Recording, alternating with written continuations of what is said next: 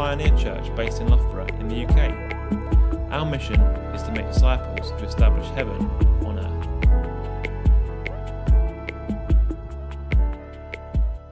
Hello, good morning. My name's John. Thank you for the introduction, Simon. How are you, church? Um, it's lovely to speak to you. Um, it's lovely to speak to you guys online as well, whether you're watching now or watching back later. Um, as Simon said, um, today we're talking about transforming power. Um, but we're looking at the story of Jesus in the Garden of Gethsemane. And I think before I start, um, I think I have to acknowledge the fact that we as a church and as a church family have lived through suffering and have lived through grief and disappointment recently with the death of Lauren. And I think it's in preparing for this talk, um, I felt that it was really important to acknowledge that. And as a result, I found it quite difficult to prepare. And I don't know if anyone's seen me writing at the front, kind of binned half the talk this morning, kind of rewrote a little bit. Um, and I don't really know where this is going to end up going, so um, we'll just we'll just go with it. So uh, have some grace for me um, uh, as we get started. Um, I don't know about you, but I have really enjoyed um, this series on Mark. Um, I've really, I, I, love Mark's Gospel. Um, I did it in my GCSEs actually. Mark's Gospel was one of my GCSE subjects, um, and it's one of the few Bible books of the Bible I've read over again, and um, I've read in one go more than once, and it's it's a it's just really real. You can tell that um, you know it's it's Peter's eyewitness account um, as dictated by um, who we think, John Mark, um, who we traditionally think of as the writer of the Gospel of Mark. Um, and, and it really launches you into the action. And there's lovely details in there that, you know, you, you feel a part of the action. Um, and the story arc of Mark, we start with right at the beginning with, um, with his baptism, with Jesus' baptism. Um, and we have God declaring right at the beginning, This is my son, uh, my dearly loved son. Um, and, and Mark's saying right at the beginning who Jesus is. And then halfway through Mark, Jesus asks, um, asks Peter, or asks his disciples, Who do you say I am? And Peter says, You're the Messiah. Uh, and then the chapter later at the Transfiguration, we again, word from, uh, from God the Father, This is my dearly loved Son, listen to him. And you have Elijah and Moses standing next to him, representing the law and the prophets, saying, Jesus is the Messiah, the fulfillment of the law and the prophets. And then right at the end, towards the end of Mark, um, you have the centurion who crucifies Jesus, recognizing who Jesus is. Truly, this man was the Son of God. A Gentile, one of the people involved in his execution, was so moved by the way that Jesus died that he recognized who Jesus was. So, right the way through Mark, Mark is telling us Jesus is the Messiah. Jesus is the Messiah. Jesus is the Messiah. Uh, and also, the message of Mark is that the kingdom of God is near. Um, but all the way through, when, when um, Jesus is recognized. I'll talk about this in a minute. Um, all the way through, Mark points us to the cross. Mark points us to Jesus' humility. Mark points us to the cost of the kingdom, which is the, co- the cross and Jesus, the, the price Jesus paid in dying for us uh, on the cross. So, looking at Mark 14, if anyone wants to get there, Bible's open and follow along. It's starting at um, verse 32. They went to the olive grove called Gethsemane. And Jesus said, Sit here while I go and pray. He took Peter, James, and John with him, and he became deeply troubled and distressed. He told them, My soul is crushed with grief to the point of death. Stay here and keep watch with me. He went on a little further and fell to the ground. He prayed, if it were possible, the awful hour awaiting him might pass him by. Abba, Father, he cried out, everything is possible for you. Please take this cup of suffering away from me. Yet what I want, yet I want your will to be done, not mine. Then he returned and found the disciples asleep he said to Peter, Simon, Are you asleep? Couldn't you watch with me even one hour? Keep watch and pray so that you will not give in to temptation. For the spirit is willing, but the body is weak. Then Jesus left them and again prayed the same prayer as before. When he returned to them again, he found them sleeping, for they couldn't keep their eyes open, and they didn't know what to say. When he returned to them the third time, he said, Go ahead and sleep, have your rest. But no, the time has come. The Son of Man is betrayed into the hands of sinners. Up, let's be going. Look, my betrayer is here. And immediately, even as Jesus said this, Judas, one of the twelve disciples, arrived with a crowd of men armed with swords and clubs. They had been sent by the leading priests, the teachers of religious law, and the elders. The traitor Judas had given them a prearranged signal. You will know which one to arrest when I greet him with a kiss. Then you can take him away under guard. As soon as they arrived, Judas walked up to Jesus. Rabbi, he exclaimed, and gave him the kiss. Then the others grabbed Jesus and arrested him. But one of the men with Jesus pulled out his sword and struck the high priest's slave, slashing off his ear. Jesus asked them, Am I some dangerous revolutionary that you come with swords and clubs to arrest me? Why didn't you arrest me in the temple? I was there among you, teaching every day. But all these things are happening to fulfill what the scriptures say about me. Then all the, his disciples deserted him and ran away. One young man, following behind, was clothed only in a, linen, a long linen shirt. When the mob tried to grab him, he slipped out of his shirt and ran away naked.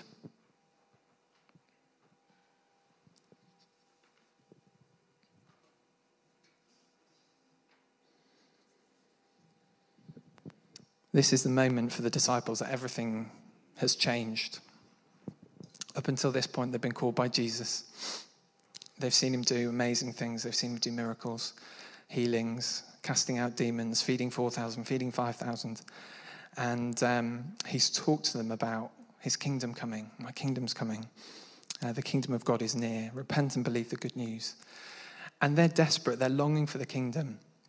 They're expectant of the kingdom. Um, and even when Jesus has tried to warn them, has predicted his death multiple times, they still haven't got it. In, in Mark 8, um,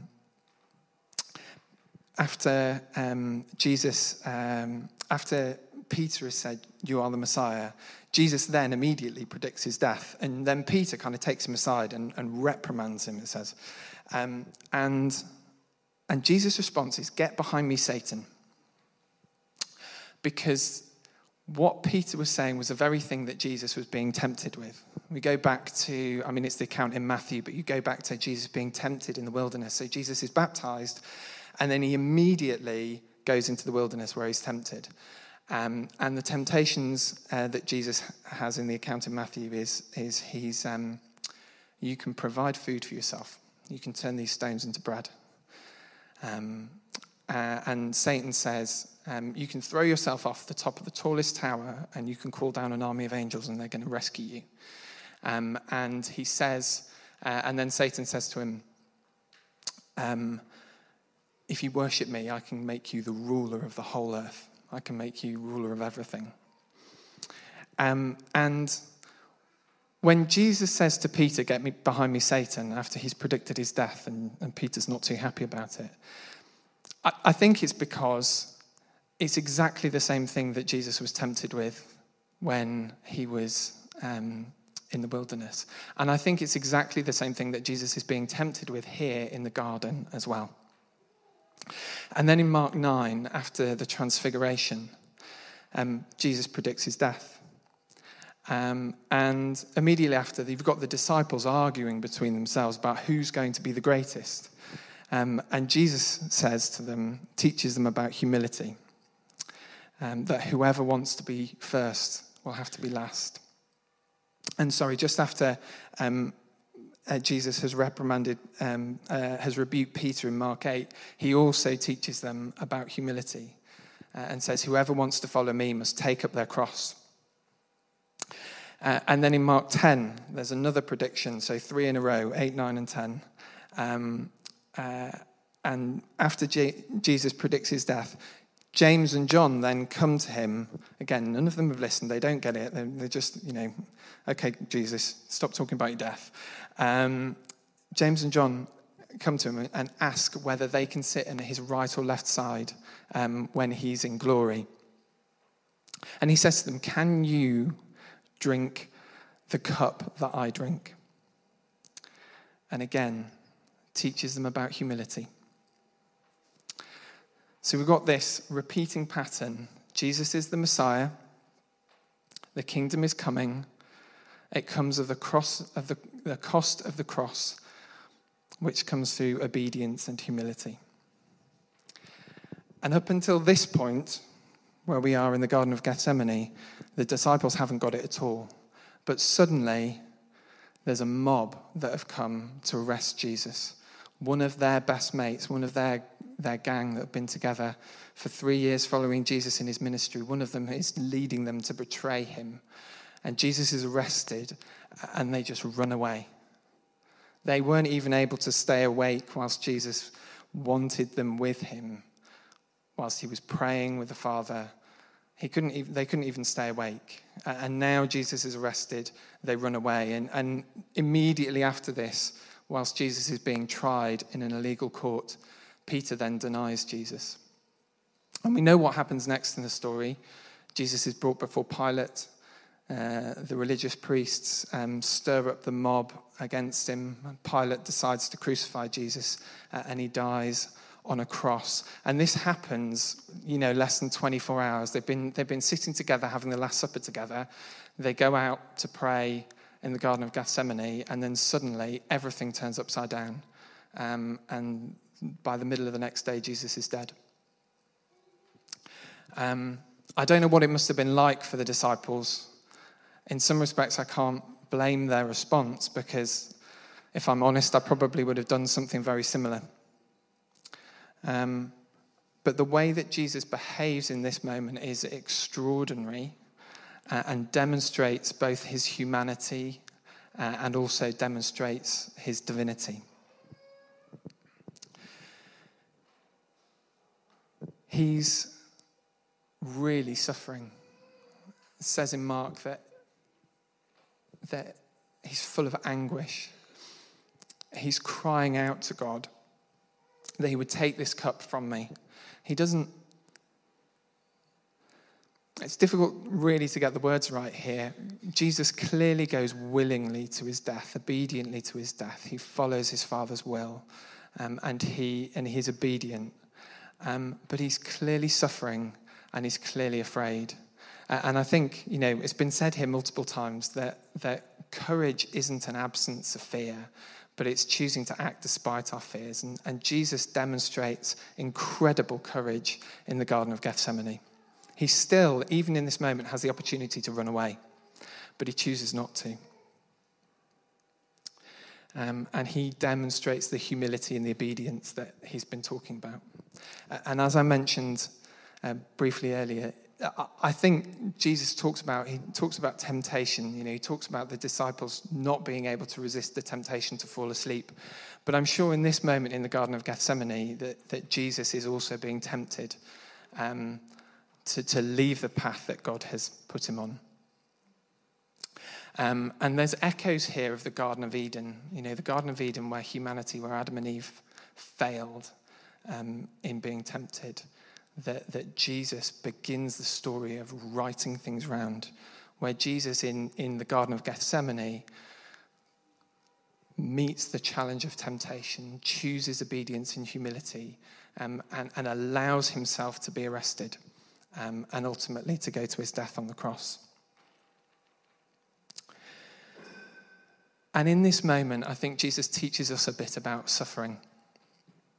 He does two things. He turns to his father, so he retreats to pray and cries out and is honest and real with God about how he's feeling. Um, and he also really wants his friends with him. He knows he's about to die. Um, but, but he wants those that he most loves around him. He takes Peter, James, and John, his closest disciples, a little bit further with him in the garden. Um, and he's gutted when they go to sleep repeatedly. Um,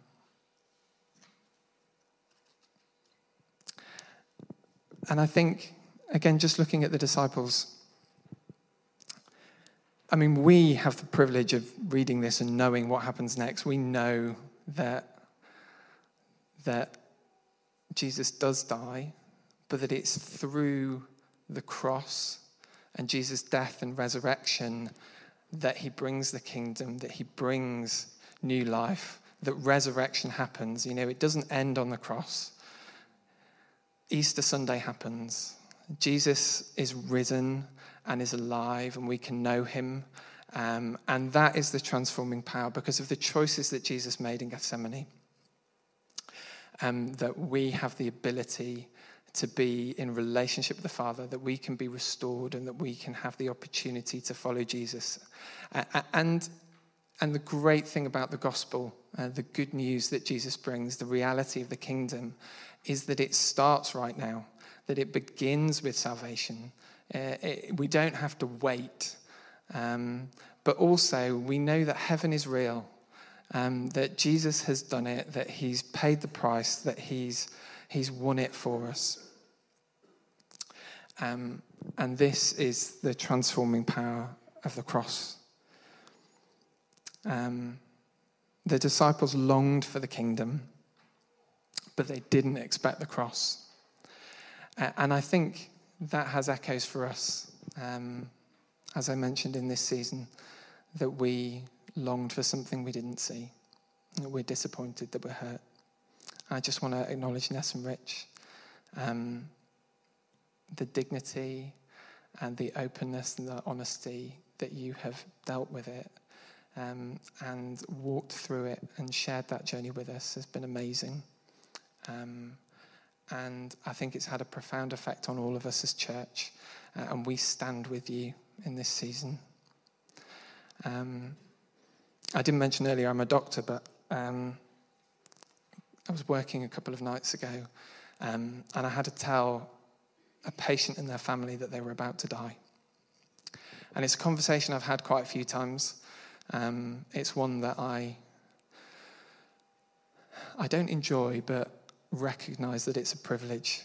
Um, and I've talked to people before about it being a holy space. Um, but I noticed that I did things differently this time. And I talked about grief when I've shied away from that in the past. Um, and I talked about the preciousness of the period of knowing, of that period of suffering, of that period of closeness. Um, and I think partly that that's been preparing this talk, partly that's what we've lived through as a church. But I think I think we get changed by suffering. Um, and if we approach it closely, honestly, and looking at God, it, it, it changes the way that we behave. Um, and Ness and Rich at the weekend talked about going east. And um, so I, ju- I, just want to come into land shortly. Um, and um, I think I think there's there's three things that I, three different groups of people, and maybe more than one of them, um, just in the way that I think that I'd like us to respond as church. So, Jesus demonstrates his humanity and his anguish and his suffering in this season, uh, in this period, in this story. Um, and Ness and Rich talked about going east, and I, I just want to repeat that call that if there's those of us that are here that need to go east, um, that are living through suffering, um, or if there are those of us here that are standing with others who are suffering, then um, I think now, this morning, is a really good opportunity to pray, um, to pray with each other, um, to acknowledge it, to be open, and, and just to cry out to God as Jesus cried out to his Father. Um, and then I think for those of us that may have run away when things got tough, just like the um, just like the disciples in the Garden of Gethsemane ran away um, when the mob came. Um, or even if there's those of us that may have denied Jesus, just as Peter denied Jesus. The, the amazing thing about God, the amazing thing about Jesus is that he forgives and he restores, and he's the God of, of second chances uh, and third chances and fourth chances. That there is forgiveness and there is restoration. Um, and so if you're in a position where you feel like you've been put under pressure um, and you've not chosen to take up your cross, that there's the opportunity to come back to, to come back to God, come back to Jesus, um, to accept the transforming power of the cross and to and to follow Him. And then finally, if you if you've never if you've never said yes to Jesus, if you've heard about him uh, and you've heard a bit about his transforming power and you want to know it for real, um, then I'd love to pray with you. There's a load of other people that would love to pray with you. So if you'd like to do that, then um, please take this opportunity.